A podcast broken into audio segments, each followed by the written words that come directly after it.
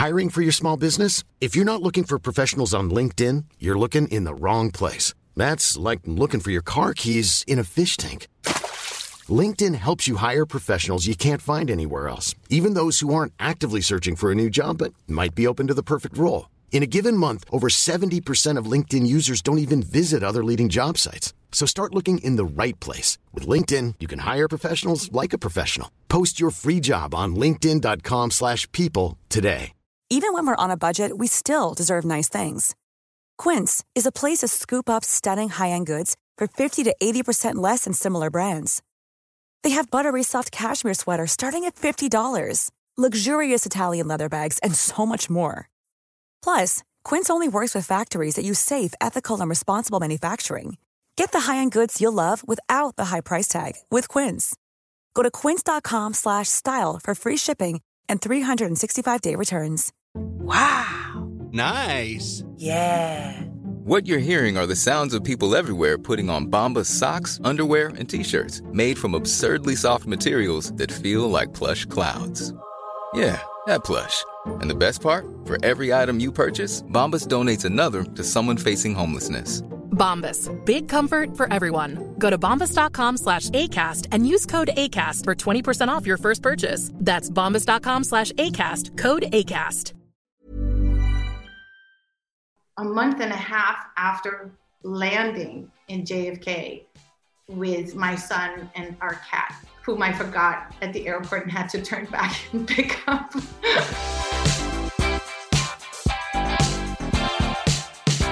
Hello, everyone. Welcome back to Collider Ladies Night. I am beyond thrilled to welcome Connie Nielsen to the show because we get to celebrate not one, but two new releases, Nobody, and then also Zach Snyder's Justice League. Connie, welcome to the show and congratulations.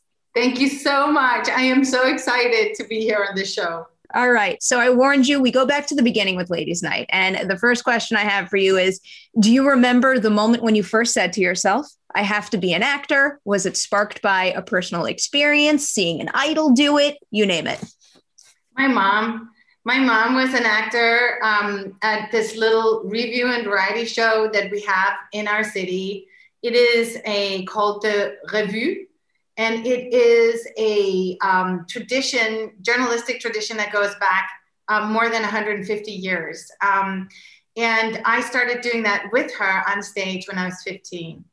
I remember watching my mother transform every night for the whole summer, for 3 months, and just becoming this person. And I saw how being that and doing that took her out of her depressions and made her happy. And my great grandmother had movie theaters, and so did my great great grandparents. So I saw all these black and white pictures when I was a kid of all these glamorous people. My grandmother, my very scary looking, very glamorous great-grandmother, meeting with all the Danish actors at the studios in Copenhagen when she was buying films. And I heard all of these stories of them, about them traveling to Berlin and to Paris to buy these films. And so to me, movies were something that my family had always done, but never in front. My great-grandfather had even made a comedy as a director. So I had all of these people, but I didn't know them. I just saw them on these pictures and I just thought, I want to do that. I want to be an actor and I want to play these stories and I want to tell these stories. You painted so many vivid pictures as you were running through all of that. And that makes me curious, when you first committed to pursuing acting as a career and you pictured yourself making it, what exactly did you picture way back then? Was it becoming a movie or TV star? Was it excelling in a certain genre or anything like that? To me, it was the movies. The movies were this thing on Sundays. I grew up in a small socialist country, Denmark, and there was one TV channel. And most of the time you had like documentaries on, factory workers in Yugoslavia. And not much else, but on Friday night where you could see Don Johnson being like impossibly cool. As I grew older, I then started seeing more movies that really just grabbed my fantasy. And to me, like when I saw like All the President's Men, all of that stuff, they're changing the world. And I've always been like obsessed with justice. And to me, films, they can change the world. And so that became another part of it. Like I was looking also to tell stories that could be part of changing the world a little bit. So I know you mentioned that there was only one TV channel back then. And I know very little about the industry in Denmark, but when you commit to wanting to make that your career, were there, I guess, the tools and the resources that you needed there in order to make your first steps, or did you have to look elsewhere for that? I had no clue of how to get to that at all. All I knew was that we had an uncle who was living in Paris and I could stay with him. That was it. And so my grandmother called my uncle and said, can you make sure that Connie can stay with you and you can protect her? And so I came to Paris as an 18-year-old, just decided on, I'm going to become a movie star. And when people asked me if I was, you know, educated, I just said yes, because I had done 3 years of review and variety shows every summer where I had, you know, stood up on a stage, like impossibly and insanely mortified to stand in front of these peers, the parents of my friends and also parents of my not so friends, and being like ridiculous and being mortified about like the just sheer indignity of being an actor and being unable to cast that away from me, being unable to remove that obsession. And so when I came to Paris, I was just absolutely fearless. And I just, you know, remember I was sitting at a dinner where there was a producer who then, you know, noticed that, I don't know, maybe he just saw that fearlessness or something. And also like the fact that I was like deeply a bookworm. I had been reading everything in books. So I just assumed that whatever I was reading in the book was the same as real life experience. So I just spoke as if I had like this worldly view. Obviously at 18, it probably sounded ridiculous, but so he asked me if I was, if I had trained. I said, yes, I am an actor, I am trained and I'm here to break through. And he literally invited me to do my first audition the next day. And I did, and I went and I got it, and met with the director, did my audition, and did my first film with Jerry Lewis. It sounded like you had all the confidence in the world going into that meeting and you had that kind of drive, but what was it like standing on set opposite someone like Jerry Lewis? I was so not conscious of who he was at all. I knew that the French were crazy about him. I thought he was like this. He was, first of all, super frustrated with the French. And so he voiced that to me all the time. And then like we were in Tunisia shooting, it was produced by Tarak Ben Ammar. And so we were shooting in Tunisia and there was this old toothless lion in a cage and he was supposed to be super scary and they could not get him to wake up. He was just sleeping all the time because they had fed him too much, I guess. And so we were literally having to play super scared, locked up in this cage with this lion. And the only thing I remember from doing that is not the lion, on the proximity of the lion. It's the fact that all of a sudden, Jerry starts opening his shirt and starts showing me the scar of his heart operation that literally went from here all the way down to here. And said, I can't believe I'm doing this. You know, I just fucking survived heart surgery and now I'm in a cage with a dead lion. That was my first movie experience. And also, by the way, my first movie kiss. He was like in his 50s and I was 18.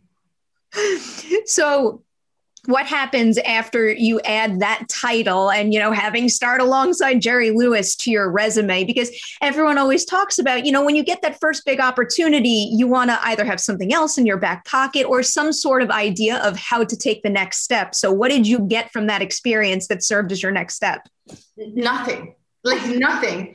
And what's worse was that, you know, I was this tall blonde woman and they kept on like sort of like asking me to play like these like bombshell blondes. And I was not into that at all. So then I finally get like offered a TV series in Italy called Colletti Bianchi, and I go and I do that. And again, I have like this odd experience with like my leading man. Again, I am ludicrously young in comparison to this guy who is probably in his 40s and is this Italian, very lovely comedian called Giorgio Faletti, and who is a big star in, you know, on this Canale Cinque that we're doing this with. And I'm playing an Italian person, but I obviously point out to the producers that I do not speak Italian, that I only speak French and in English and German, but not Italian. So they say, oh, don't worry, we're going to be dubbing you. Like, that's what everybody does in Italy. And in fact, I've seen that, you know, all of the Fellini films are all dubbed, you know. So they just like, we're really good at this. This is what we do. I go to Milan, I start getting ready to shoot, and literally a week before shooting, they start telling me, you are not going to believe it, but you're going to be part of the first TV series to be done in presa diretta, meaning sound recorded on set. I said, but I don't speak Italian. Do not worry, we're going to give you a coach, and we're going to give you an Italian teacher on top of that. And I literally get a production assistant who sits down with me and starts helping me go through this giant dictionary, Ragazzini, this thick, because it turns out that every Italian word has 15 different potential meanings. And so I realized that as we start shooting, I have to learn 18 pages a day of dialogue. And so in the beginning, I don't understand what I'm saying. And I'm literally just, I've learned all my lines by heart phonetically. Like I just, they're like a song. And, you know, everything is like da-da-da, da-da-dee, da-da-doo, da-da-da, you know, and at the ends, and it's just like trying to remember, is it an ah or an o or an e at the end. And then after 3 months of this, not understanding word one of what I'm doing, I all of a sudden realize I am speaking Italian. And so the next 6 months, I understood, spoke, read, and realized I had now, in fact, mastered that language. It was 3 months of unbelievable stress and no sleep, but I did learn to speak Italian. I feel like I tried all my life to learn other languages. I studied Hebrew for 5 years and did not really get very far. I should have just been in a movie, and I should have learned through a movie. It worked. It totally worked. But I feel like it took like probably like 2-3 more films. And in fact, going to America before I found my place. I feel like in Europe, I was condemned to always be the blonde. Larry Kasdan, who was casting French Kiss for the French girl in that, and said, look, we don't look like the French girl for me. So, and he said, you should go to America. And when I got there, a friend of mine then said, what agent are you looking for? I said, I really want a female agent because I really am so tired of being thought of as this blonde. I just don't want to be seen as a bombshell. I'm a super serious person, and I didn't start doing this job so that I can play some, idiot blonde. It's not what I want to do. And so I said, I really need to be represented by women so that they don't cast me like that and that they see through that. They see past whatever people see, that they see past that they see the person that I am and what I think of and the artist that I want to be. And so he said, well, Claire Forlani is a friend. I'm going to ask her. So he then, he asked her, and she says, you know what, she should meet Estelle Lasher and Perry Kipperman, fantastic people. You guys, you should meet them. They're amazing. I sit down with them, and they totally get me. Like, they totally get me. And they then say, okay, you have to actually give us 6 months where you're here for 6 months for real. So I come back with my kid in 96. And I said, I'm gonna, use my savings, and we're gonna stay there for 6 months. And the first couple of weeks I get offered these things, like right away. And I won't say what it was, but it was, pretty nice stuff, but it wasn't what I wanted. So I said no. And then I met with Tella Hackford for Devil's Advocate. And I just totally loved that script. I loved like the deviousness and dark humor. And he just totally could see what I could do with that role. And a month and a half after landing in JFK with my son and our cat, whom I forgot at the airport and had to turn back and pick up. I'm on set, just off Fifth Avenue, walking into a trailer. And as I sit down in the chair, I realize that it's Al Pacino sitting in the chair next to me. And he turns to me and I literally start shaking. I'm like, I'm such a fan.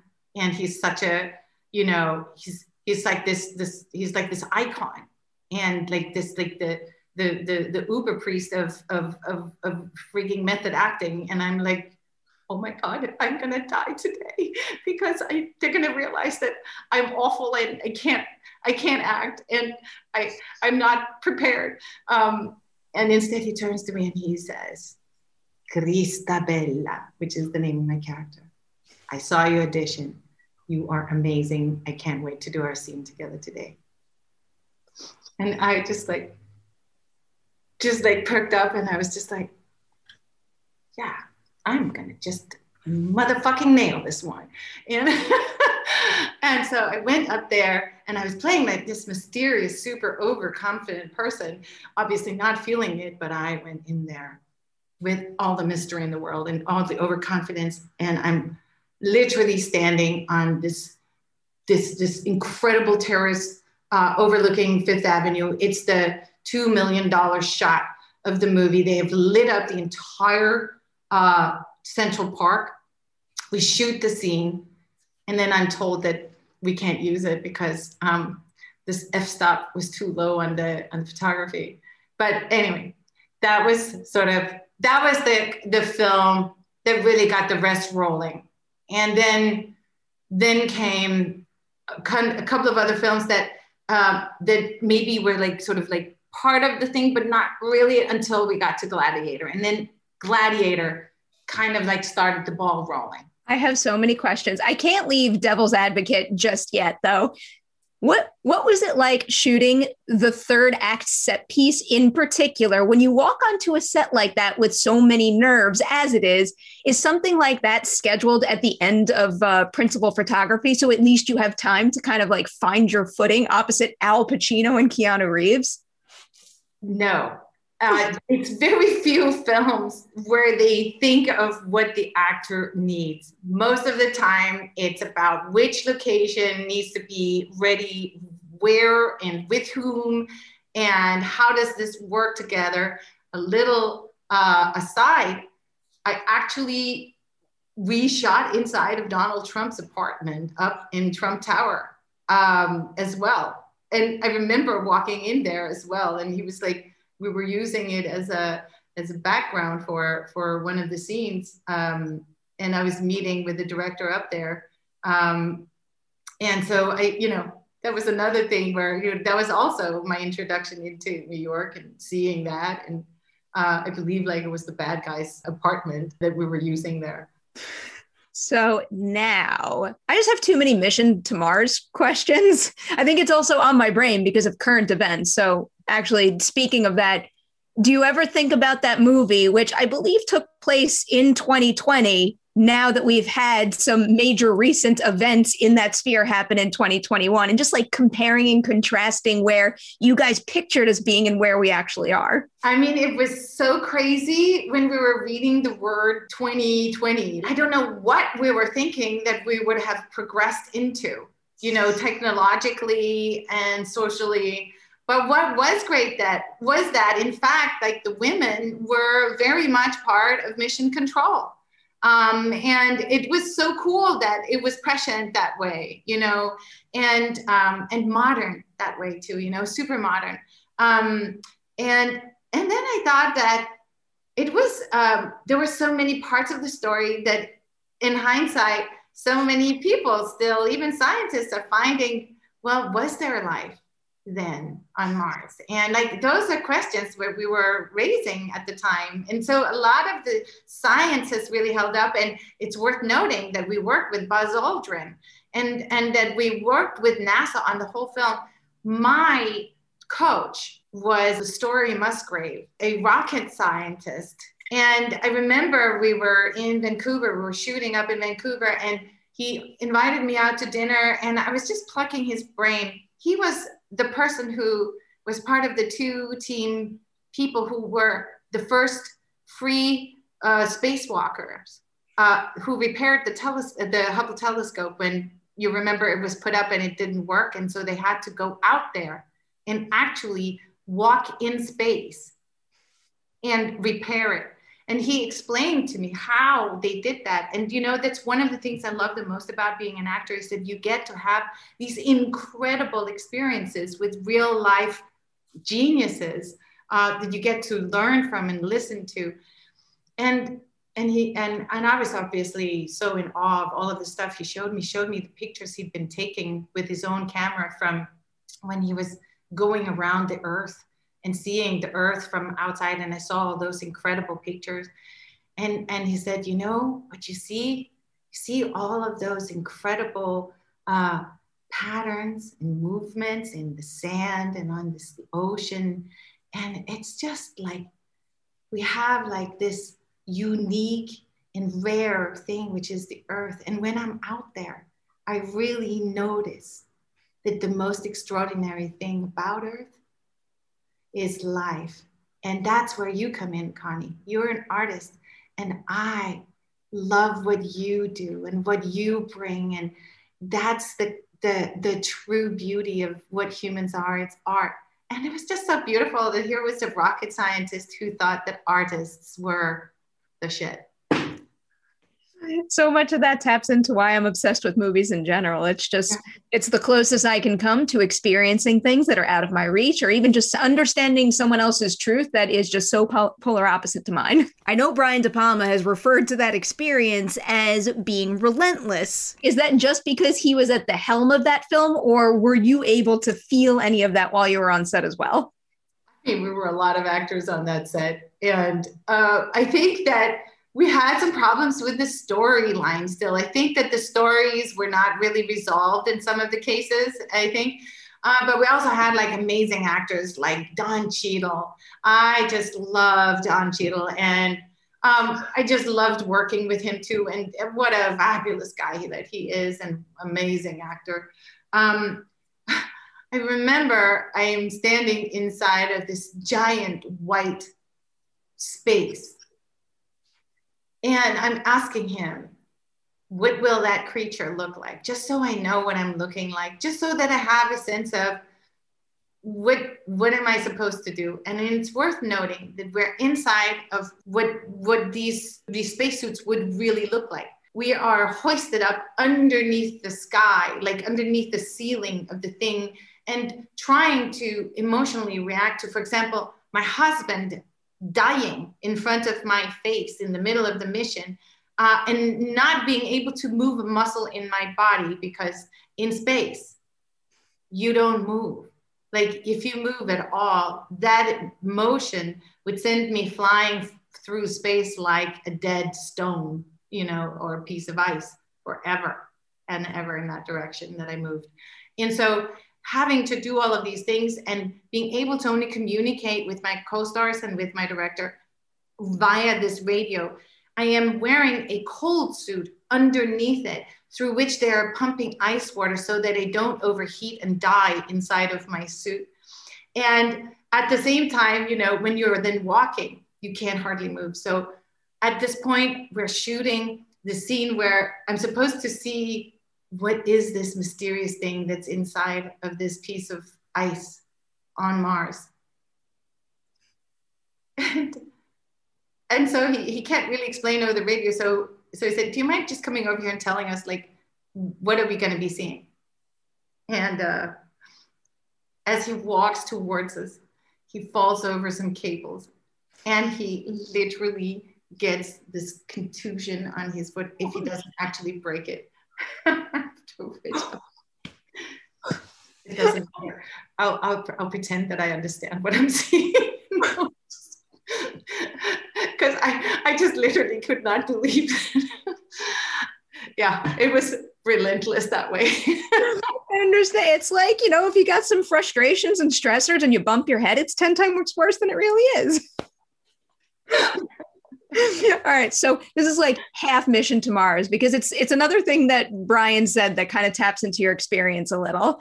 He had mentioned, I believe this is in the documentary about him, that the Hollywood system destroys you, and that wound up being his last movie in the States. You, on the other hand, based on how you're describing everything, have had a wonderful experience in Hollywood. So what do you think it is about your experiences making movies in Hollywood that keeps you coming back to them? I mean, there have been a few times, I am not going to lie. There have been a few times where in the process of making a movie, I have really questioned whether it's a place for women, because it's been really difficult at times to stand up for women on film and in film, inside of films where the director was given absolute leeway to change the script completely and make it unrecognizable from the project that you actually originally signed on to. And then you were caught and you were kind of like, but my character is not supposed to be this character. And wait, what? And then all of a sudden it becomes a two-hander between two guys. And now the girl is like the third wheel on the, you know, on the bike here. And it's just, it's been extremely frustrating. And I think that if you go into that, you have to have like an enormous amount of resilience, and you have to know that it's worth fighting for what you are fighting for. And I think I do. I just do believe it's worth fighting for. I do think it's worth fighting for films that will ultimately tell different kinds of stories about women than the stories we're telling up to now. And we're still figuring out how to tell those stories, but they're coming and they're being made. And I think that will change how we treat women in general and how we see them. Someone who continues to need those movies, keep fighting that good fight and making sure more are coming our way, because you're definitely doing that right now. I can't move forward without touching on Gladiator. There's so many scenes I want to ask you about. I'll go with one towards the beginning of the movie first, when we first find out about Marcus Aurelius's death. And there's this one shot in particular of you and Joaquin, where you basically need to convey like a whole bunch of huge emotions without having any dialogue, except for, I think, Hail Caesar at the end, including a slap. So I don't know, how do you prepare to cover one beat like that, where you have to do so much without saying anything? That's another thing that female actors get really good at, because our backstories are so often underdeveloped, our characters are underdeveloped. And so you do an enormous amount of prep. You do like more prep than the guys do. You end up being a freaking expert on the stuff, and you just end up just knowing more. And so you're taking all that knowledge and you're bringing it in, and you're transferring that, you know, through any means necessary. And you can't help it, because all of that prep actually also suffuses you and then infuses whatever you do or say. It can't help but come out. It's like a bunch of energy that you've internalized, and then it can't help but come out. You do it quite well in that scene. And then I get very hung up on the speech that Joaquin gives at the end. And yet again, you're just sitting there taking all of that information in and challenging us to process it through your expression alone, and not being able to actually say how you feel. But it comes across so incredibly clearly. Thank you. I really appreciate you saying that. I also will just say that the experience of working with such thrilling actors like Joaquin and Russell, I mean, is something that just so enriches any scene, you know. You just never know exactly what they're going to do. And that's the best feeling.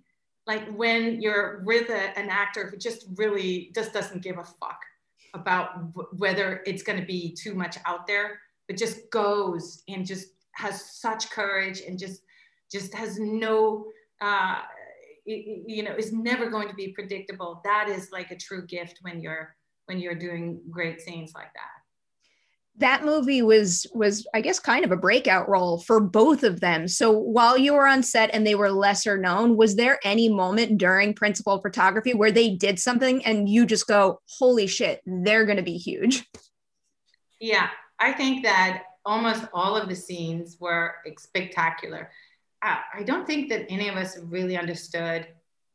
We could feel that it was something special, but I don't think we understood just how privileged we were to be on there. We were so busy, you know, complaining about the 4 pages of new script changes that we got every morning. And we were just really working so hard to make that vision come alive, you know, and we were all super deeply invested in it. I don't think that I was thinking in terms of career making or anything like that. I didn't have a mindset like that. It was all about the story. It was all about the story and how we were telling that story that mattered to us.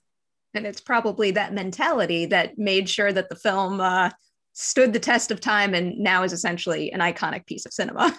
With those changes in mind, is there an example of a scene where you felt super confident about it and then got those changes and really had to kind of sit with it to let what you originally envisioned go and in order to embrace what those changes and what they meant to the movie overall? I think that we did that all the time, in fact, you know, and I think it's part of the learning of an actor is really also to just, you know, be humble as well. You're not the one who's putting up the $175 million or however much it costs. You know, you're not the one who's doing that. That's the studios. And you also have to, you know, just also remember that you don't know everything. You know, you can't see every single part of the film. And I think that it's really important to both, you know, burn the candle at both ends for the character, but to also at the same time be super humble in terms of, you know, you're also operating inside of the vision of a director and producers and financiers who somehow managed to make this thing happen. Before I leave Gladiator, what is going on with that sequel? Is it really happening, or are you part of it? I know that it's on the ledger. So let's just see when, you know, when Ridley, I know he had to do like the one or two other movies, and then I think it's on the ledger after that, but I'm not quite sure, you know, where it's at right now, so. Assuming it is about your son in the movie, are like you ready and eager to jump on board and continue her story? I mean, it would obviously be amazing. And I know that a lot of people want to see more of that, you know? And I think that all of us are just gonna have to look at that as a separate, different film, you know, but with some of maybe the emotions and values that made Gladiator, I think, so powerful for so many people, which I really think were the underlying values that we were talking about, you know, tyranny versus freedom, and you know, the willingness to do what needs to be done in order to free a people, you know, and I don't think that it would have been the same if it had just been a spectacle. It had to exist within a sphere of values. I cannot tell you the countless times where I've seen people come up to me, and one day I'll tell you like some really cool stories about that, you know, but come up to me and start reciting back to our dialogue because it touched them, it moved them. And so I think that's where David Franzoni from the beginning just brought that core feeling, you know, of how ideas can inspire us. Absolutely. I have a feeling you get a lot of people coming up to you for this next one because we have to talk about Wonder Woman. So We've already talked about Gladiator, and there's some other projects you've done that are huge, big blockbuster type movies, but committing to join a gigantic franchise like the DC film franchise that's like a big, different kind of thing. So when you're considering whether or not to sign on for a film like that, what new things do you have to keep in your mind in order to make the best possible decision that might not be part of the decision-making process before? Well, I had to look at the amount of time that I had to be gone. I'm also the mom of a, at that time, only 10-year-old boy who I could not just be away from for, 5 months. And so to the credit of Warner Brothers, they just totally flew me back and forth every week from San Francisco to London. And I would be home. They provided me at home with a coach. An actual bodybuilder coach, sword coach, and then they flew me every Sunday back to London, and then I'd go straight from the airport to work out. And there was that moment where I just all of a sudden the bag that I brought with me back and forth, I could take it in one arm, and I didn't notice that I had taken it in one arm and just put it up there, like my carry-on with one arm. And I was just like, this is working. I am so strong right now. It's insane. And obviously for my body rhythm, it was completely crazy and ridiculous. And yet I was just so grateful that the studio was so understanding of the needs of a mother to do that while we were shooting such a huge project. And Patty was okay with, everybody was okay with it. Not only okay, but so supportive of it too. I was like amazed, really. I love hearing that. Recently, I was lucky enough to have Robin Wright on the show. And what she kept emphasizing when talking about Wonder Woman was how Patty just really pushed to make her movie her way. And at one point, she specifically says that she gets what she wants without being mean about it, which is, it sounds like such a simple, but it's so important. And I don't understand why everybody in the industry doesn't adopt that approach to getting what they want. But anyway, is there any example you remember from shooting that movie where you saw Patty use that skill set in order to make the movie that she wanted to make? Absolutely. I mean, she was very clear about what the Amazons were supposed to be, and I think that there had originally been some idea that the Amazons had been deeply traumatized by some kind of horrible event that involved rape, mass rape. And Patty just said, no, we're not going to put that on those Amazons. We don't want to start out seeing them as victims, and why would we? Let's just get rid of that part and make sure that these are heroes in their own term. They're not they've not been part of the victims of history. They are these unbelievably courageous women, and we're not going to saddle them with the trauma from the outset. We're going to have them be received by people on the basis of who they are. What is their culture? Why are they so fierce? What does it mean to live on an island where there are no guys? That made so much sense. You needed them to have a very uncomplicated background in order to be able to just accept them as the heroes that they are. And that's part of her clarity. The reason why she does that gets what she needs to get is because she's very clear. She has very clear thinking, and she's able to transmit those ideas in a very clear way. And so she doesn't need to be mean. She doesn't need to push the envelope because she is right. She's thought it through. She knows what she's talking about. She's super well prepared. She has great instincts.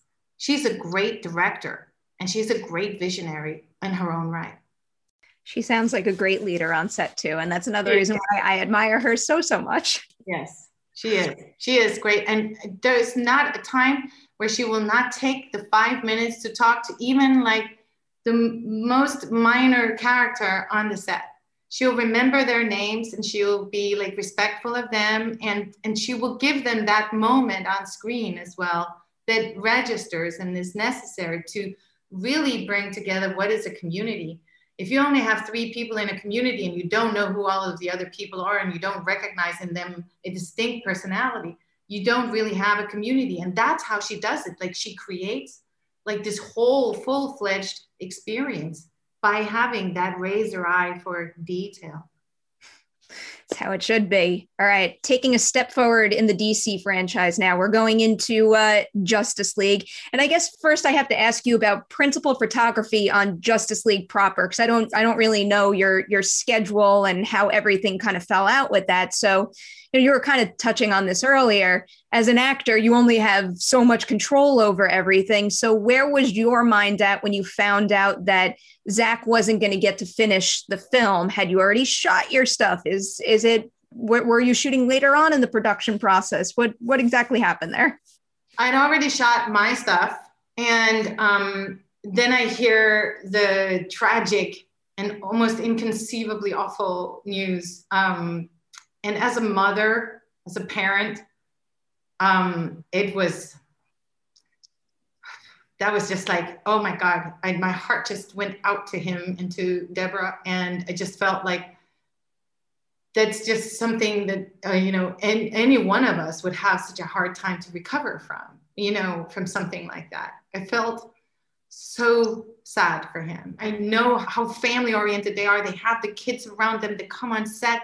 They're really so family oriented. For them to go through that terrible, awful trauma was horrific. To therefore have to step away from the film was also horrific, and not be able to finish what he was doing, on top of the fact that he had been really shook, I think, and misunderstood on Batman versus Superman. And I think that a lot of people were worried about whether he was going to be able to recover from the critical reception of that film. And I think that it must have felt like an enormous loss to not get to finish that film and bring it out. And so to see how the fans really rallied around him, and it's just, that's amazing. I remember when I saw this other singer who also had not been able to release a sophomore album. And again, it was the fans who went in there and had said, we want to hear that album. You need to release it. And they did, because those fans were vocal enough and organized. And they really were so organized online for Zach in so many different ways. And then there were a lot of developments also at Warner Brothers and with streaming. I guess that Zach, had recovered enough from his trauma to be able to say, I could do it this way, but this is how I want to get it done. And first of all, it's so rare for a director to get this opportunity to do this. It's so rare for the fans to actually get to see the thing that they've been clamoring for. So I am extremely happy for Zach and Deb and for the DC fans and for all of us that we get to see this creation. I look forward to sitting there for 4 hours straight watching the whole thing. I'm mighty eager myself. And, in hindsight, to hear you describe the whole process, it breaks my heart a little that from our angle of it, you only get so much news as things are progressing. You don't really know the truth behind a certain situation. And sometimes you got to pump the brakes, take a breath, and wait until the time is right to get the full story, especially when it's of a personal nature like this. So my heart goes out to him, and I'm so glad that he's finally getting the opportunity to see his vision through to fruition. And Deborah's too, they work so closely. And so it really is a family that has somehow rallied together to get that done, which is pretty extraordinary. And I know that everyone else, Patty, and I know also a number of other, directors who are involved with the DC-verse, they've all really been you know, supporting Zach and teaming up behind him to support him. I love hearing that. And when they give his cut of the movie the go-ahead, is there anything you have to do at that point? Or is it basically just using the material that we've seen in the theatrical cut? I didn't have to do it. As I said, we did get all of the stuff that we were doing, and we spent a long time getting that stuff. And so knowing that he wanted to truly pay homage to those Amazons and to get that part of the film in there was so reassuring and so lovely. And it was, you know, when we were shooting it, he paid so much attention to it, and he really gave it an enormous amount of attention. So I am very excited to see that part of the project also being restored to what he saw. I don't want to play favorites, but the material on Themyscira is often my favorite in every DC movie you guys get to be a part of. So thank you very much. I'm playing favorites. All right. Now we got another one to hit that's coming up right now. It is Nobody, which I don't know if anyone can actually see it, but it's a Hardcore Henry DVD right behind me. I'm a big fan of Elia and his style and what he does. So before you sign on for this movie, his only other movie is Hardcore Henry, and it's shot in a very, very specific way. So how does that movie influence your expectations when you're about to work with him? Well, it did make me feel super relaxed and just like interested. You know, I like when you can just like lean back and trust that the director just has this. They have a vision, they have a style, they know what they're doing, they know what they want to do. And so all I have to do is really just, you know, focus on what is the truth happening in this scene right here? What is it that I want to do? When you are on set with Bob, do you ever get the opportunity to watch him in his more fight-heavy scenes, or is that is not your day to film? No, that's not my part of the film. But it was, but you know, sometimes, I mean, he would come back from having shot some of those scenes, and I'd see him the next day, and he'd been like working until impossible hours in the cold and getting hurt probably, and just like soldiering on. You know, he is such a professional, and he is so dedicated to this film and to this story, and really is like, I think also rejoicing at this opportunity to reinvent yet another, or rather invent yet another side to his career and the characters that he puts out there and that he does so well. Oh, I have more to ask about Bob, but that makes me want to ask you just in general, because you've done a pretty wide variety of work. Is there any side to yourself that you're still waiting for someone to let shine through in a particular role? For sure. For sure. I think that I really think, you know, like one of the things I always loved when I was a kid was anything to do with lawyers. Like, in fact, it was sort of between being a lawyer, and I had just read this incredible book called Knock on Any Door when I was like 15, and I'd stayed up all night to finish it. And I was so incensed at like the injustice to kids done in juvenile hall in America. And I just was like outraged by how the book really painted like a picture of a whole system that is really setting children up to fail rather than to come out of that system stronger and better and resolved to live a full life. And so I really think that I am still waiting to play not just the lawyer in Devil's Advocate, but like the lawyer who goes out there and takes, you know, helps kids. And like, I really feel like there's a side of me there that needs to be, you know, explored. I truly would like to see that, but I would also really like to see a sequel to Nobody where he passes on some of his know-how to you, and you're the one kicking ass in round two. Well, one of the things we were talking about when we were shooting the Nobody was, you know, why did they meet in Italy? And what was she doing there? And what is it that we don't know about her story? Oh, man, I'm not going to stop thinking about that now. Well, while you two were on set, because you were talking earlier about the training you did for Wonder Woman, did the two of you swap any, I don't know, training horror stories or advice or anything like that?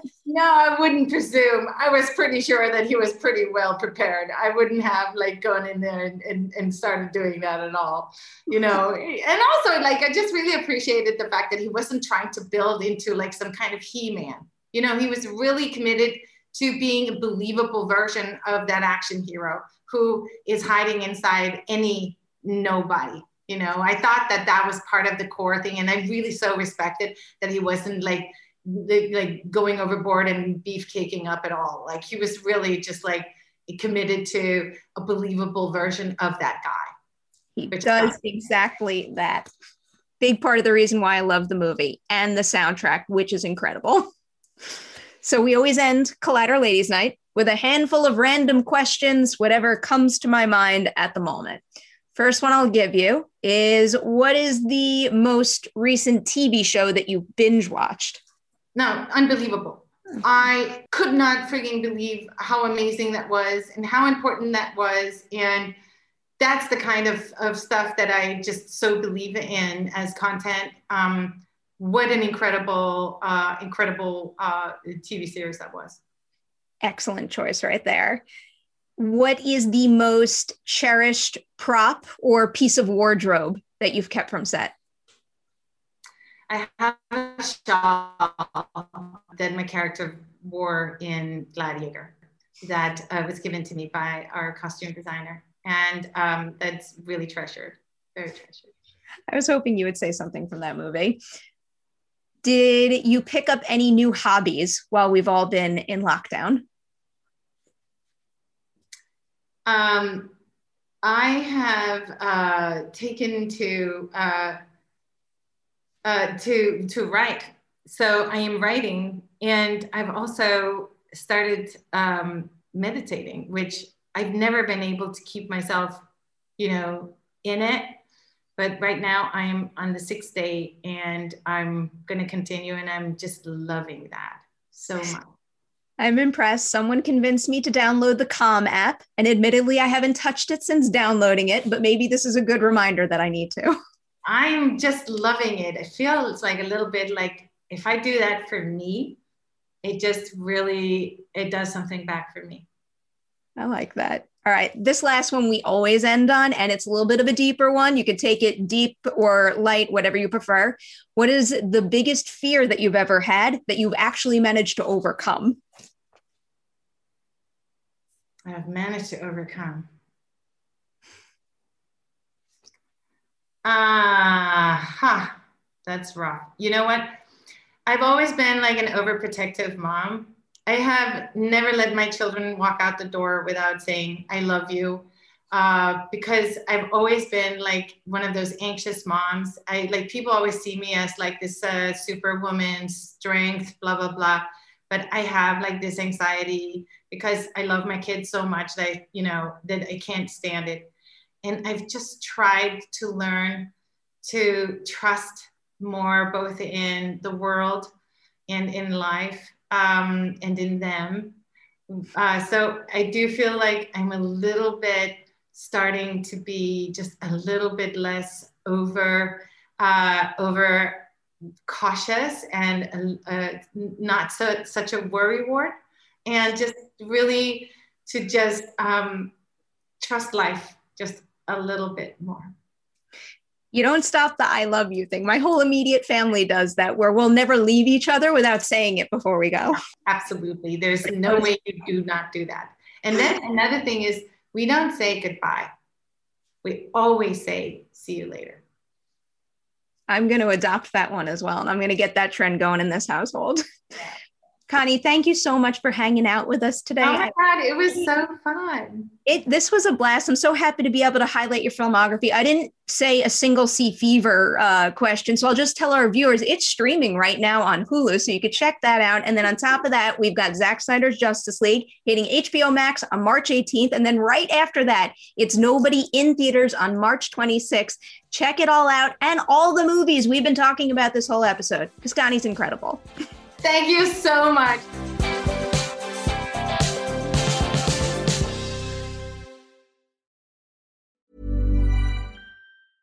Even when we're on a budget, we still deserve nice things.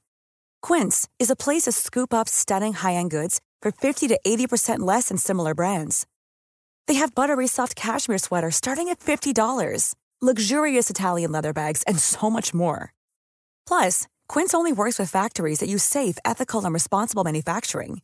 Get the high-end goods you'll love without the high price tag with Quince. Go to quince.com/style for free shipping and 365-day returns.